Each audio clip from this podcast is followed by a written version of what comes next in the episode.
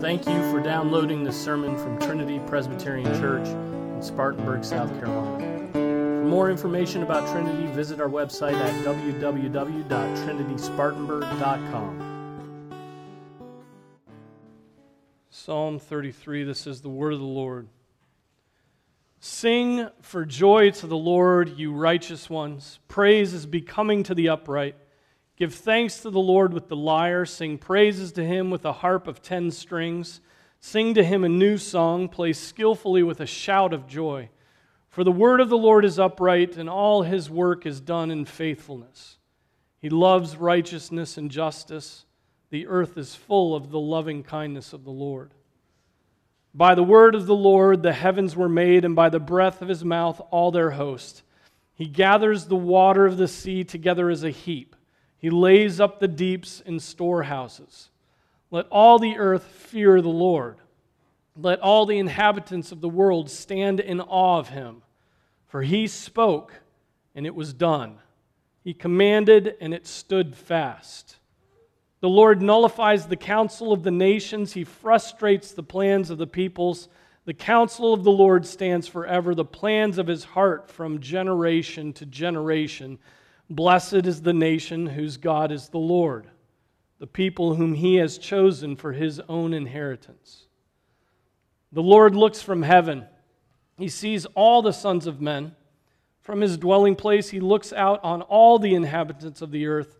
He who fashions the hearts of them all, he who understands all their works. The king is not saved by a mighty army, a warrior is not delivered by great strength. A horse is a false hope for victory, nor does it deliver anyone by its great strength. Behold, the eye of the Lord is on those who fear him, on those who hope for his loving kindness, to deliver their soul from death and to keep them alive in famine. Our soul waits for the Lord. He is our help and our shield. For our heart rejoices in him because we trust in his holy name.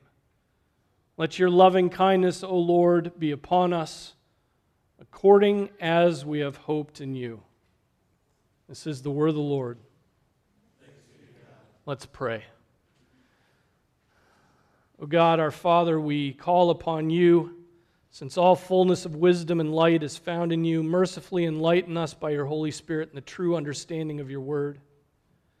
Give us grace to receive it in true fear and humility May we be taught by your word to place our trust only in you and to serve and honor you as we ought, so that we may glorify your holy name in all our living and teach our neighbor by our good example, rendering to you the love and, and the obedience which faithful servants owe their masters and children their parents, since it has pleased you graciously to receive us among the number of your servants and children. pray this in Jesus' name. Amen. Be seated. So, Psalm 33, another psalm.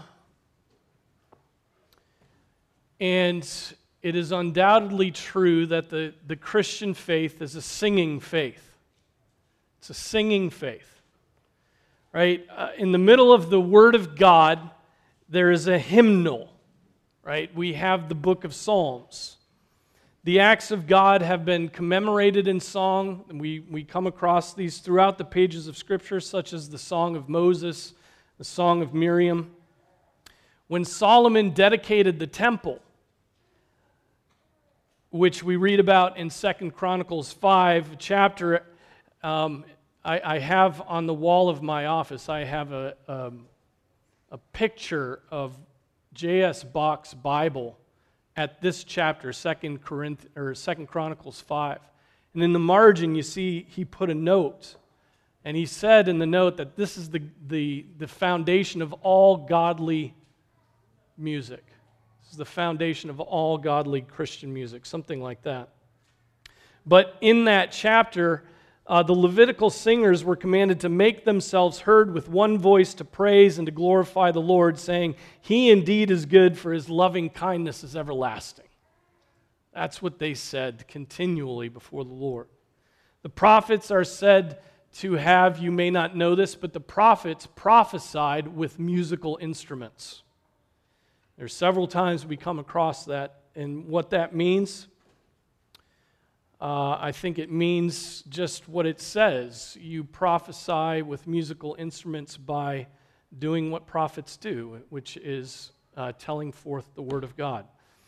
Uh, we read of the apostles and Jesus who sang together after the Passover meal that they celebrate just before Jesus' crucifixion. Uh, the apostle Paul commands us to teach and admonish one another with psalms, hymns, and spiritual songs, singing with thankfulness in our hearts to God. In the final book of the Bible, we are given a glimpse into the uh, throne room of God and what is taking place in the throne room of God.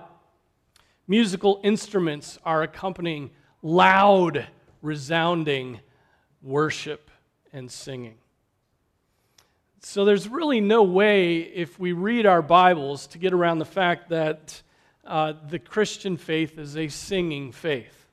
Right? We are, we are not merely to think as much as the Reformed Church thinks that that's all we should do. Right? We are not merely to speak or even to read. We're not merely even to pray. We're not merely even to hear. We are also commanded to sing. And so, whether you like it or not, Christian, you're a member of a choir. You're a member of a choir every Sunday morning as we join our voices together. And that call to sing is the focus of this, the first section of this psalm. It says, Sing for joy in the Lord, O you righteous ones. Praise is becoming to the upright. Give thanks to the Lord with the lyre. Sing praises to him with the harp of ten strings. Sing to him a new song, play skillfully with a shout of joy for the Lord, for the word of the Lord is upright, and all his work is done in faithfulness. He loves righteousness and justice. The earth is full of the loving kindness of the Lord. When we sing, we are gilding the lily, so to speak right? You know what that phrase means? It means to, the lily is already beautiful, but when you gild it, you make it ridiculously beautiful when you put the gold leaf on a lily. And so we take words which are beautiful, which have doctrinal content, which um, in the case of the Psalms are inspired words, and we beautify them by singing those words, by expressing those words through um, through song. We're joining our voices and proclaiming truth beautifully and powerfully.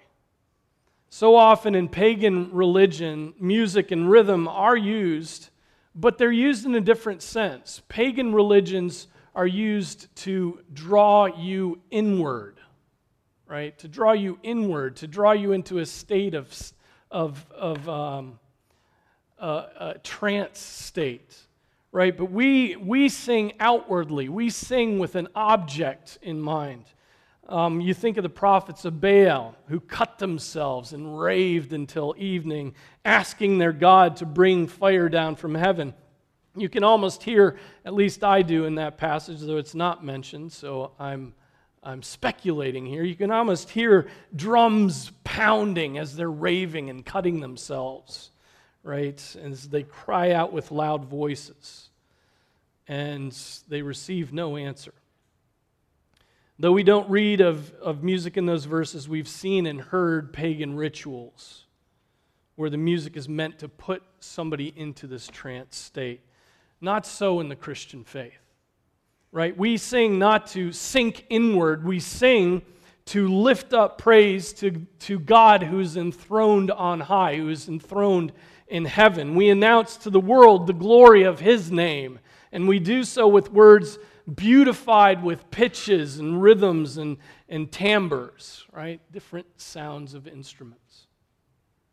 And God is pleased when we do so, when, when those words that we sing come forth from our mouths, having been born by faith in our hearts and the love and awe we have for our great God. He is pleased when we sing by faith with strength and do uh, and appropriate to His glory. the psalmist says, Sing for joy. He says, Give thanks. He says, Sing a new song, not an old, dead, faithless song, but a new, fresh song. Right? He says, Play skillfully. He says, Shout for joy. Sing for joy and shout for joy. Not that it does, you know, note, note that it does not say, mumble because of your lukewarmth.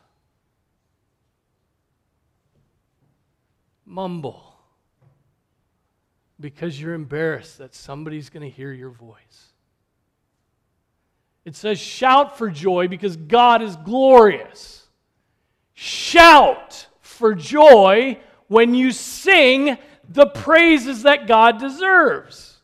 We're to shout. You men are pathetic. I can pick on the men. You men don't draw hardly half or quarter of a breath into your lungs to sing before God. He, des- he deserves you going and taking it all the way in so that you can shout his praise. His glory deserves it.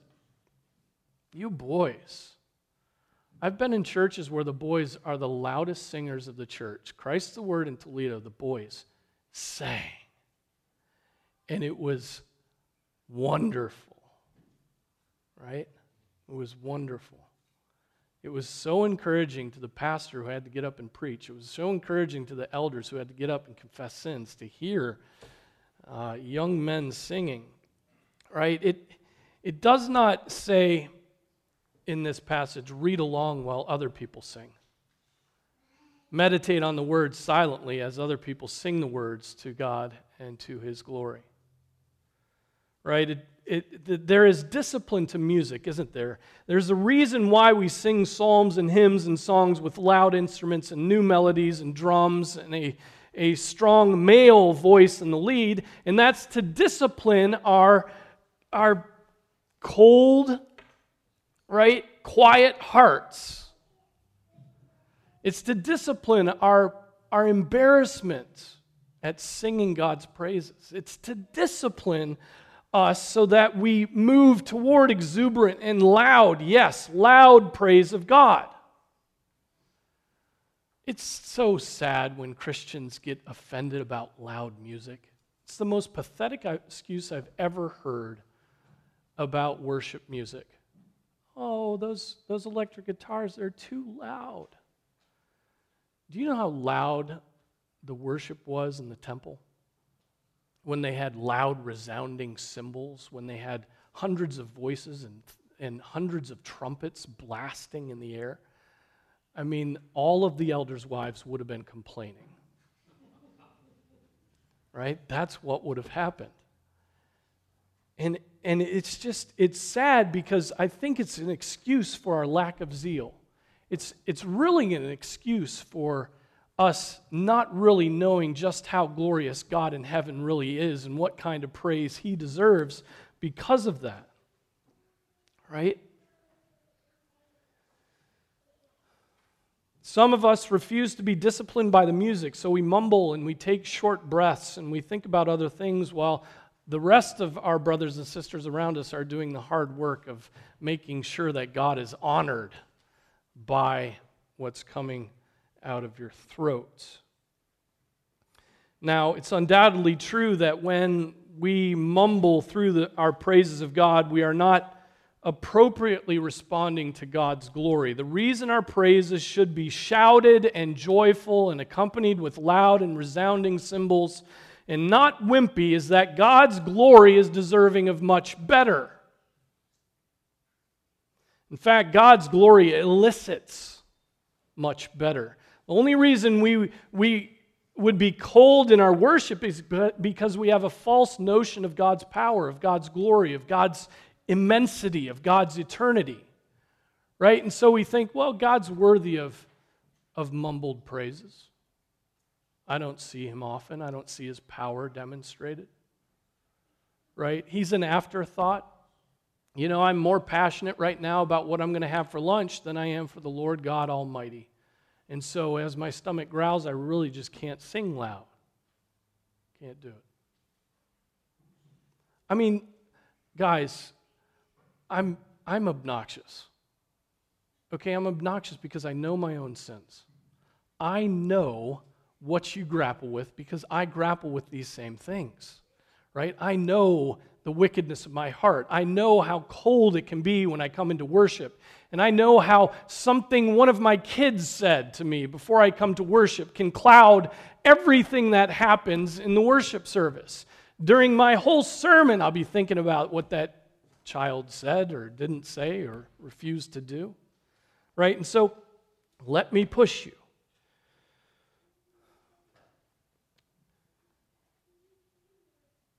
God's glory elicits much better than mumbling. The only reason we would be cold in our worship is because we're diminishing God in our minds.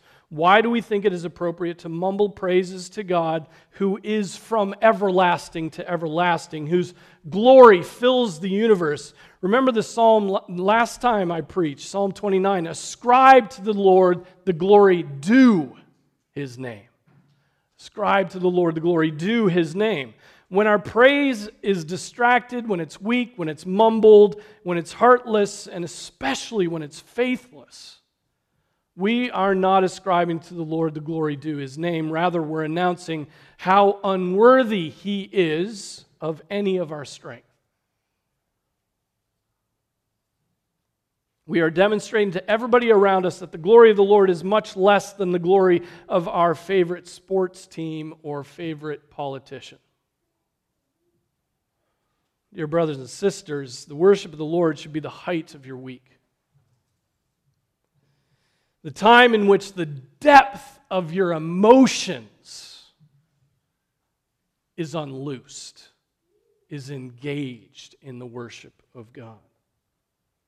And that's not at all a statement about the charismatic church. It's not at all a statement about Pentecostalism and, and things like that. That is an exhortation to reformed brainiacs who won't even lift their arms in worship.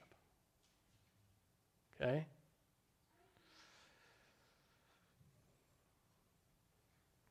This, when we come together to worship, it should be the most potent mixture of physical and intellectual engagement that we ever experience in our lives.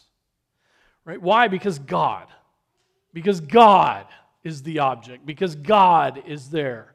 Right? Because your praises are not self referential, as much as your embarrassment to sing loudly makes you think they are, but rather your praises have as their object the King of Kings and the Lord of Lords, the everlasting triune God who created the heavens and the earth, the Alpha and the Omega, the God who is mighty to save, the bright morning star, the Ancient of Days, the Father, Son, Holy Spirit. That's the object of your praise. It is undoubtedly true that if our praises are weak, our knowledge of God is correspondingly weak. Right? That God is and that He is such a God, and our God, ours forever and ever, should awake within us an unceasing and overflowing joy. To rejoice in temporal comforts is dangerous. To rejoice in self is foolish. To rejoice in sin is fatal. But to rejoice in God is heavenly.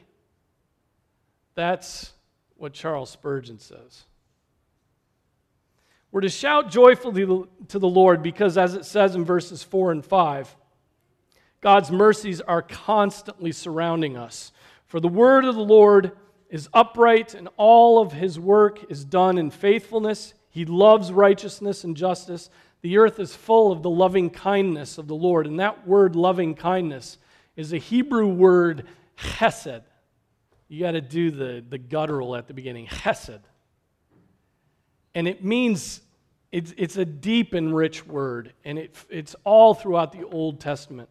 But it means mercy, it means, but it's like this, this cosmic and eternal and deeply abiding mercy, right? The, that, that abides in God's own character.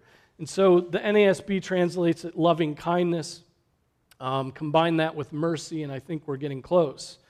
Because the earth is full of this mercy, full of this hesed, we should be shouting praises.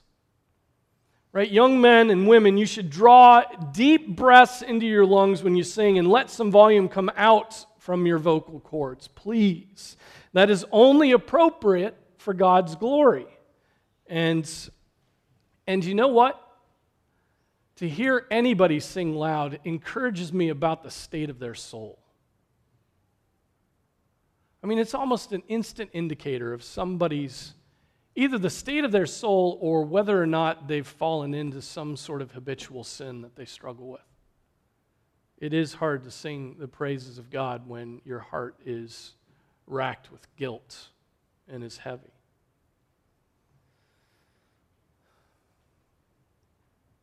Many of you young men, particularly, can fall into this um, mocking of others when they give themselves to worship right? Especially young men. Young men just love to mock one another. And, um, and just with the look of the eyes, when somebody is singing loudly, just with the look of the eyes, you can mock somebody. And if I ever see it, I will be sorely disappointed with any of you young men that do it. God's glory demands that you shout to Him in worship. It is the wimpy, and the mumbling and the embarrassed and those who care about what the people around them think about them who are dishonoring God. Dishonoring God. Bringing to Him blemished animals for their sacrifice of praise. Do you really fear man more than you fear God? Do you really fear man more than you fear God? Well, I can tell by the way you sing. I can. So that's the first thing. From the exhortation to sing, the psalmist takes us to the contemplation of God's power in creation. He writes, By the word of the Lord the heavens were made, and by the breath of his mouth all their host. He gathers the waters of the sea together as a heap. He lays up the deeps in storehouses. Let all the earth fear the Lord. Let all the inhabitants of the world stand in awe of him, for he spoke and it was done. He commanded, and it stood fast. The reality of God now creating everything out of nothing just by speaking should lead, as the psalmist says in verse 8, to fear of him. We should fear him because he's done this. Why? Because if God can create the earth, the sun, the Milky Way, the galaxy, the, the distant nebula, you know, the minutest part of the atom, if he can make light, if he can make angels, if he can make men, then there is nothing that is impossible for him. If he can speak and create worlds, he can also speak and destroy a man instantly.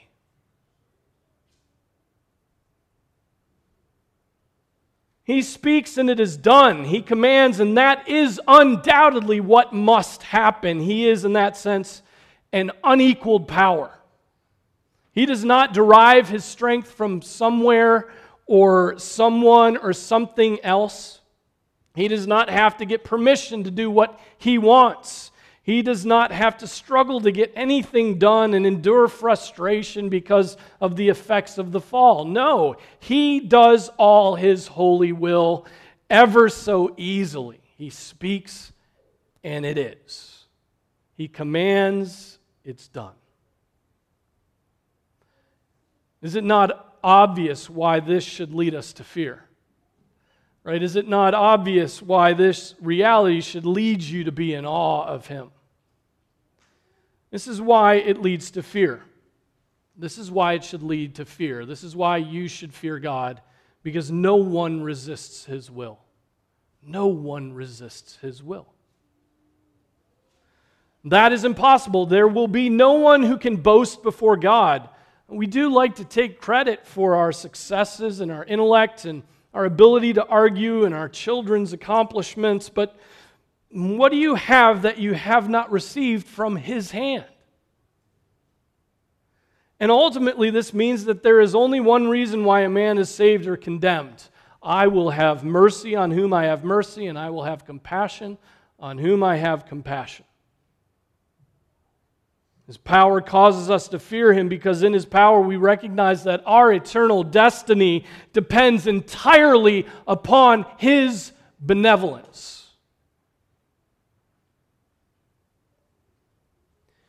And we have sinned.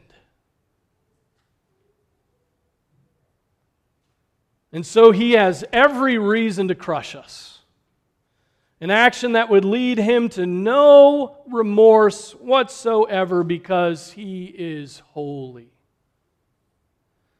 We know that our forgiveness is entirely dependent upon him, and knowing that, we fear him. We fear him. We tremble before him and go about continually repenting when we sin because we stand before him unworthy to receive any kindness from him. And amazingly, he is merciful and gracious. He's slow to anger and abounding in loving kindness. In Jesus Christ, He redeemed us and made a way of escape that we might not be condemned to hell for our sins.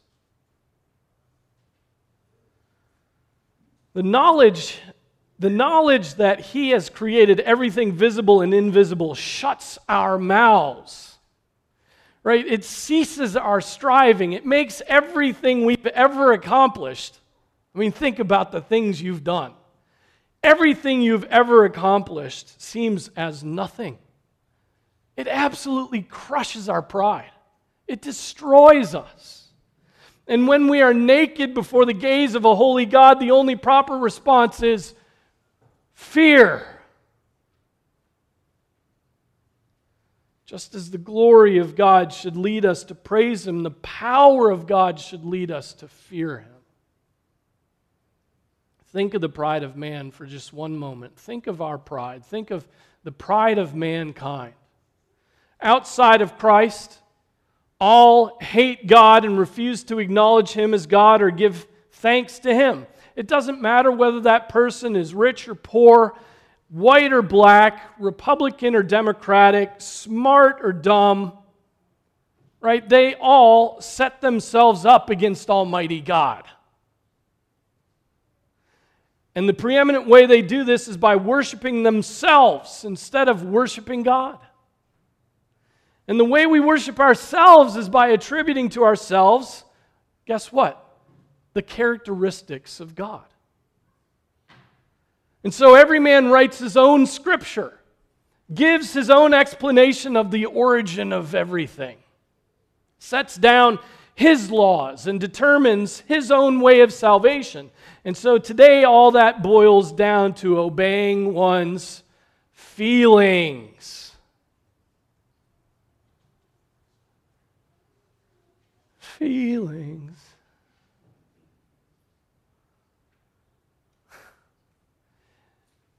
Their scripture is whatever makes them have some self esteem. Whereas scripture tears a man down and destroys him before God and makes him naked. For some, that scripture means that it was, they pick up books written by Marx, or they pick up books written by Nietzsche or Hefner or Coates, right? That man goes on, he explains that his origin is from impersonal forces of nature over the course of billions of years, whereas Scripture teaches a personal, intensely interested God speaking the world into existence. That man who worships himself explains that he is the arbiter of what is good and right and fashions laws that allow for his vices. Whereas the law of God exposes man's sin. And that man determines that the way of salvation is to enact what he considers to be justice and equity, like the redistribution of wealth and the enforcement of radical egalitarianism. Whereas Scripture tells us we're dead. We are dead in our sins, and we need salvation from outside of us. So the pride of man is putrid. It is particularly putrid in light of the absolute power of Almighty God. As Macbeth says, man struts and frets his hour upon the stage, then is heard no more.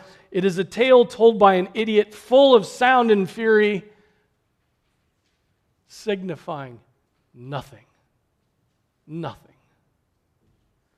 And yet, one generation to the next struts and frets, refusing to bow the knee to the God they know is there, refusing to acknowledge his power. They have no fear.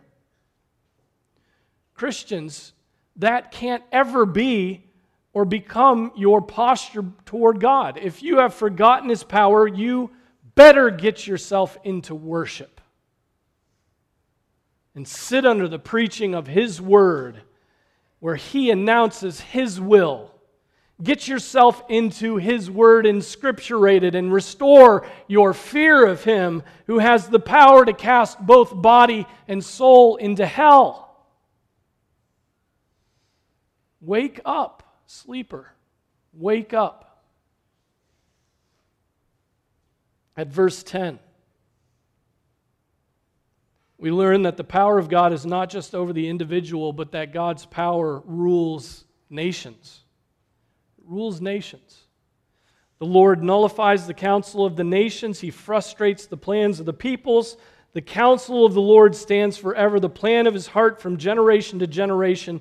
Blessed is the nation whose God is the Lord, the people whom He has chosen for His own inheritance. We have a tendency, probably not unique to our time, to overinflate the importance of the nations. To overinflate the importance of the nations. The power of nations is quite impressive, right? It is impressive.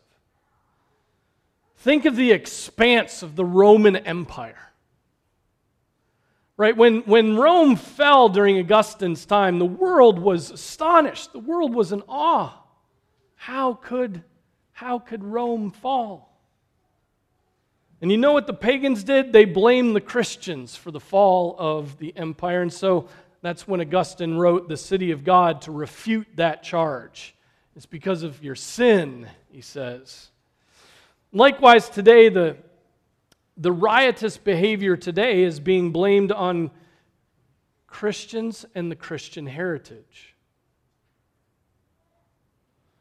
This is why, this is, this is, this is the way of nations who do not have God as their Lord. They cannot tolerate dissent because of their smallness of mind, and so they turn on the Christians and attempt to create a culture after their own image. Forget this culture made after the image of God and His law, we will create a culture that goes after what we want in our own image. And the nations go on raging while the eternal God still sits enthroned over all those nations and He laughs at them. He laughs them to scorn.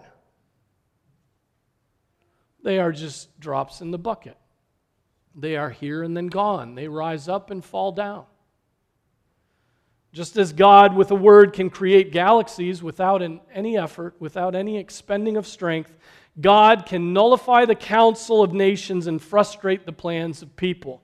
Kingdoms rise and fall by God's decree. They come and go, and maps are constantly in a state of flux. But do not forget that the power of the nations, which indeed seems so immense to us at times, is nothing compared to the power of God.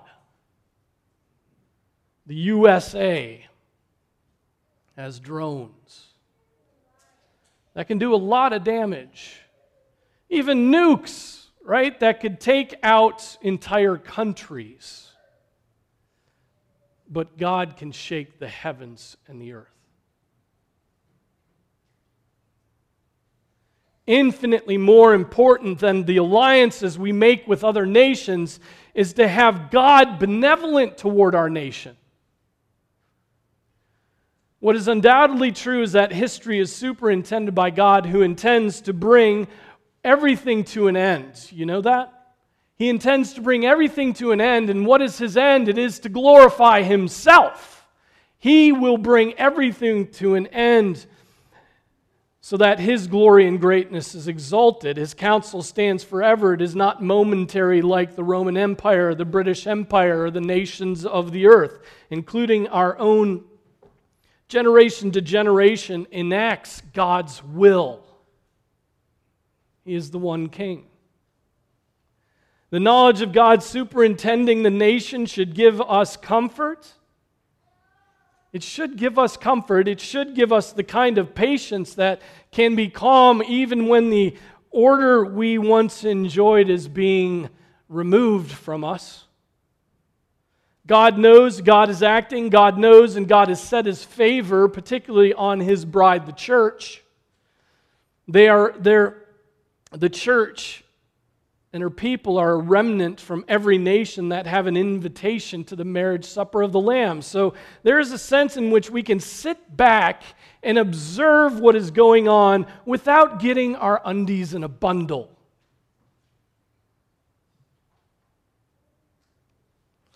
There's also a sense in which we can continue our work of speaking truth to powers of the world, whatever the consequences may be. Right? John the Baptist lost his head for it and we may too. But God knows what is happening. Doesn't that help you? Doesn't that give you some sort of rest? The question is not what should we do, but what is God doing?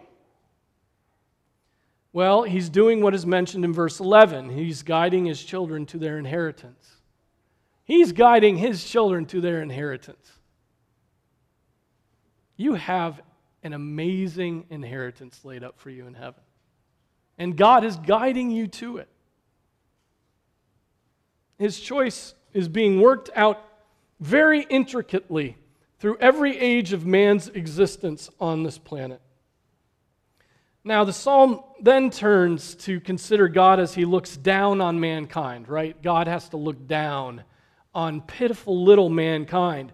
Notice that his vantage point is heaven and that there is no one hidden from his eyes. He sees everyone. Where God lives, he sees all the souls he has made, and he knows each of you, each soul, very intimately. He knows what lies in our hearts.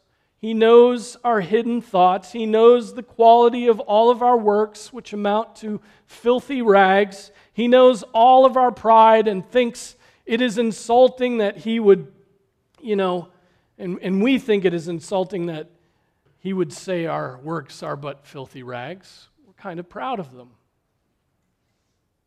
He knows us as we are not as we think of ourselves in our deluded and sinful minds. No one man is a gift to mankind. There is not a single gift to mankind among mankind. Why? Because all have sinned and fallen short of the glory of God. And from God's vantage point in heaven, God looks at the leaders of the nations our presidents and our kings and our governors Everything those leaders are prone to boast about, God says those things are nothing. Mighty armies, great strength, horses. In today's terms, we would be talking about our armies, our drones, our tanks, our satellites, our ships, our bombers, etc. God looks down on all that military might from his position in heaven and remember, he is the one who spoke the worlds into existence, and the power of even our nuclear weapons compare to him like the power of a mosquito to an elephant. And maybe that's making too much of the mosquito. The psalmist has said that the nation is blessed whose God is the Lord. In fact, if God is our God and He is willing to protect His people, then and only then will a ready military and an arsenal and warships mean anything at all. Right? If we learn anything from the Old Testament at all, we should learn that God is the one who raises up and brings down nations. And it does not matter how wealthy, how mighty, how old, or what kind of heritage those people have forsaken. As Mary says in her Magnificat, he has done mighty deeds with his arm. He has scattered those who were proud in the thoughts of their heart. He has brought down rulers from their thrones and has exalted those who were humble. That's what God has done.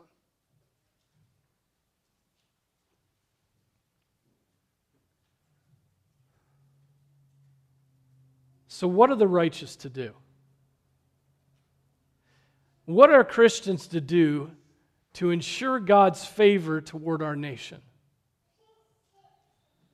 Well, the first thing to say is it's God's prerogative, whether we know His blessing or not. It can change from moment to moment and likely will change given this, the blood that runs through our streets. Well, we could take the Hezekiah option. As Christians, we could take the Hezekiah option. You remember Hezekiah? He, he cried out to the Lord. The Lord gave him glorious military victory, right? Astonishing, killed the Assyrians. And then he, it's revealed to him that he's going to die. And Hezekiah is healed by, um, by a balm. And the Lord says, I'll give you 15 more years. And then I think it's the Egyptians come, and it's not the Egyptians. Who is it? The Assyrians? Babylonians. I think it's the Babylonians. Yeah, the Babylonians come, far off nation, come, and, and, and Hezekiah opens up the vaults for them, shows him all, all their wealth. He opens up, boasts about all this wealth, shows him everything in the kingdom, and then the prophet comes to him and says, Oops, shouldn't have done that. You really shouldn't have done that. And then the destruction is prophesied, and you know what Hezekiah says? Hezekiah has sons, he has children. He says, Well, it's good what the Lord says as long as it goes well in my day. He's not thinking of the future. He's not thinking of his children who are going to be dragged away into exile right, and enslaved. He's not thinking about that at all. He's just happy that, you know, for the balance of his days, things are going to be peaceful. And so we could sort of take that approach. We could say, look, let's just try to hold things together until, until this generation dies. And then um, that's a bad option. We could take the theonomy option. In that case, we would fight to make sure that our laws and institutions and founding documents are all in conformity with God's Old Testament judicial and moral law. And by that means, we would seek to please God and know His blessings as a people.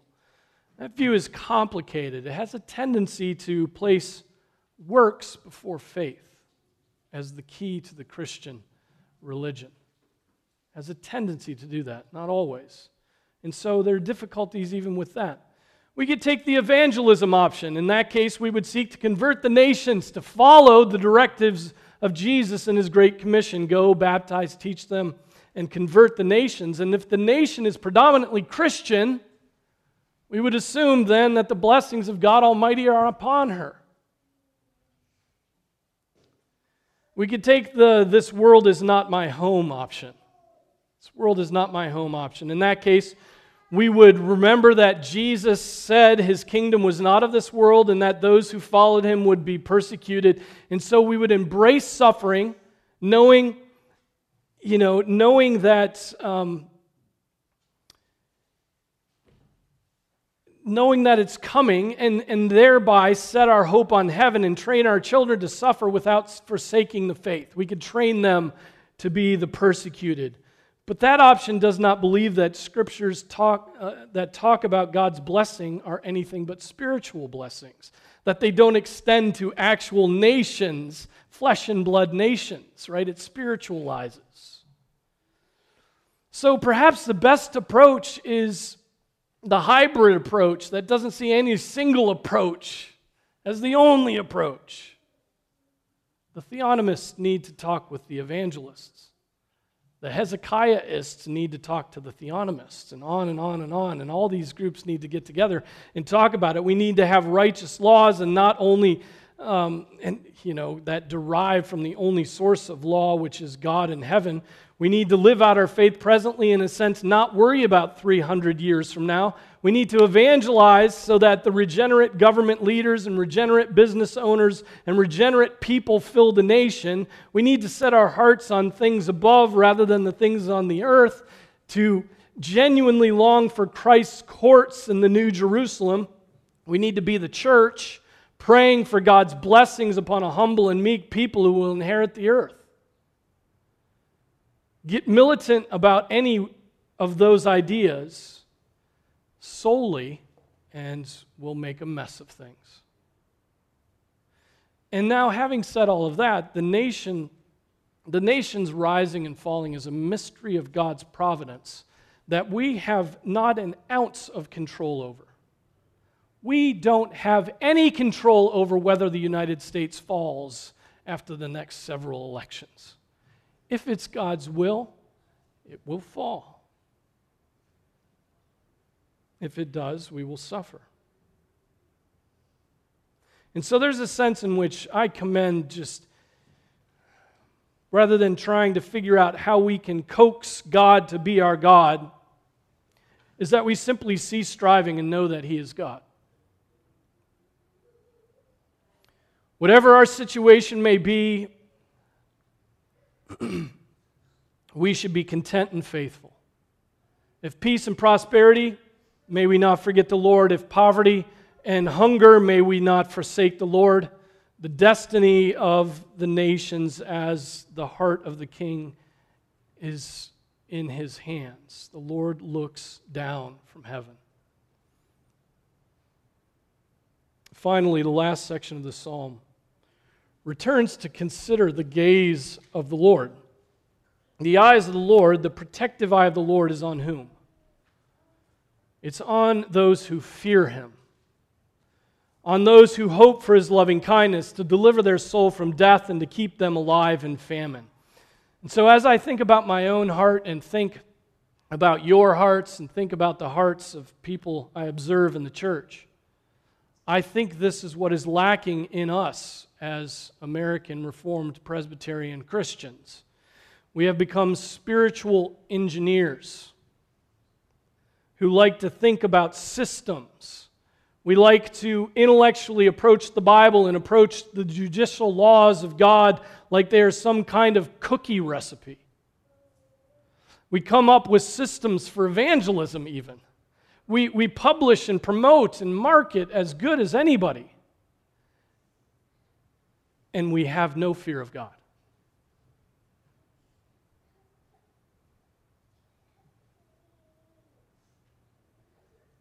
He is not our dread. As Pastor Halsey brought out last week from that passage in Isaiah 8. We do not fear the Lord. We sin brazenly and then fill our minds with thoughts of the grace of God. We rely upon cheap grace. We do not properly dread offending the God of heaven, so even if we had the opportunity to implement the laws of God in a newly constituted nation with an explicitly Christian constitution, I believe God would be pleased to destroy us instantly for our lack of fear of Him. Lack of fear. With the fear of the Lord comes a corresponding humility, right? And it's very clear we lack humility. How do I know we do not fear the Lord? Because we do not fear the lesser authorities that He's put in place over us. Right? Proof of our fear would be our fear of governors. Proof of our fear of God would be our fear of police officers. Proof of our fear of God would be fear of elders, and fear of pastors, and fear of fathers, and fear of husbands. That would be proof of our fear of God because all those people stand in the place of God.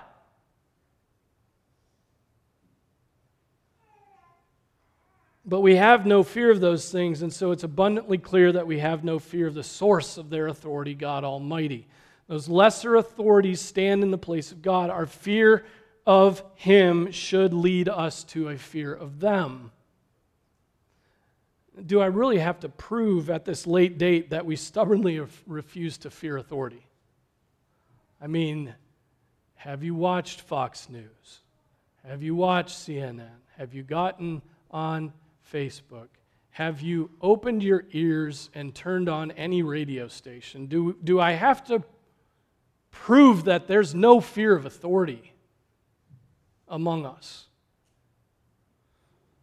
If you don't see it, you're asleep. Do you, do you not see the fruit of this hatred all around you everywhere? And do you not feel it in your heart anytime you're, you're called out for the littlest failure?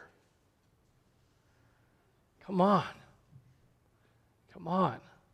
May God bless all of us with the ability to properly respond to authority, which means to properly know who He is and His authority and how it operates. Verse 20 Our soul waits for the Lord, He is our help and our shield, for our heart rejoices in Him because we trust in His holy name. Is that us? Do we wait for the Lord? Do we consider Him our help and our shield? Do our hearts rejoice in Him? Do we trust in Him? Or is it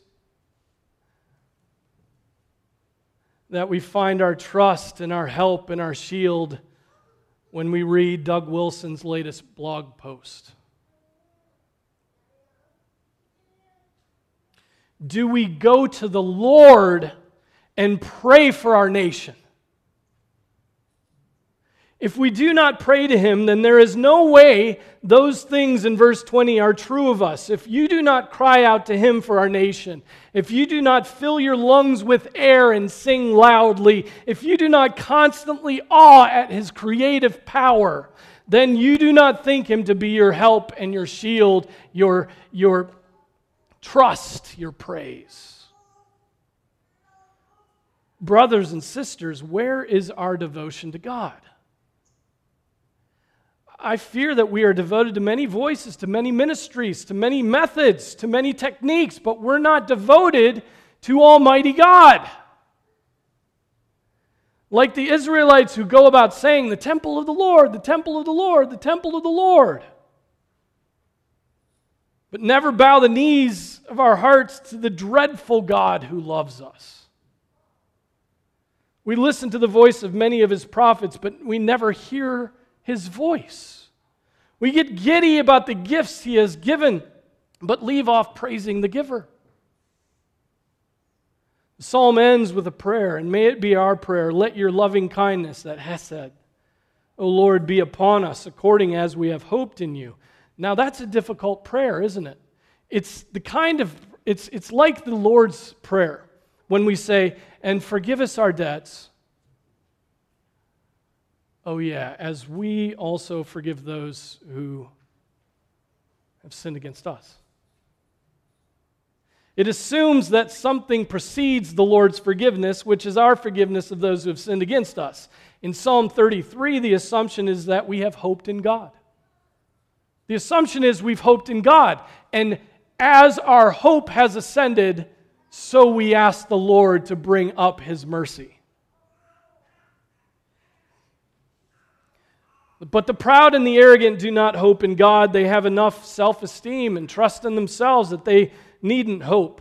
But the humble, the battered, the suffering, the weak, the broken, the sinful, the one who does not trust in himself but beats his breast and cries out to the Lord, Have mercy upon me, a sinner. He, he will be swimming in a, a sea of God's chesed. God's mercy. Through the work of Jesus Christ on the cross, God the Father has become to those who have no hope in their own power the Father of mercies. May our minds be set upon Him, and may we daily know and rejoice in the mercy of our sins being forgiven.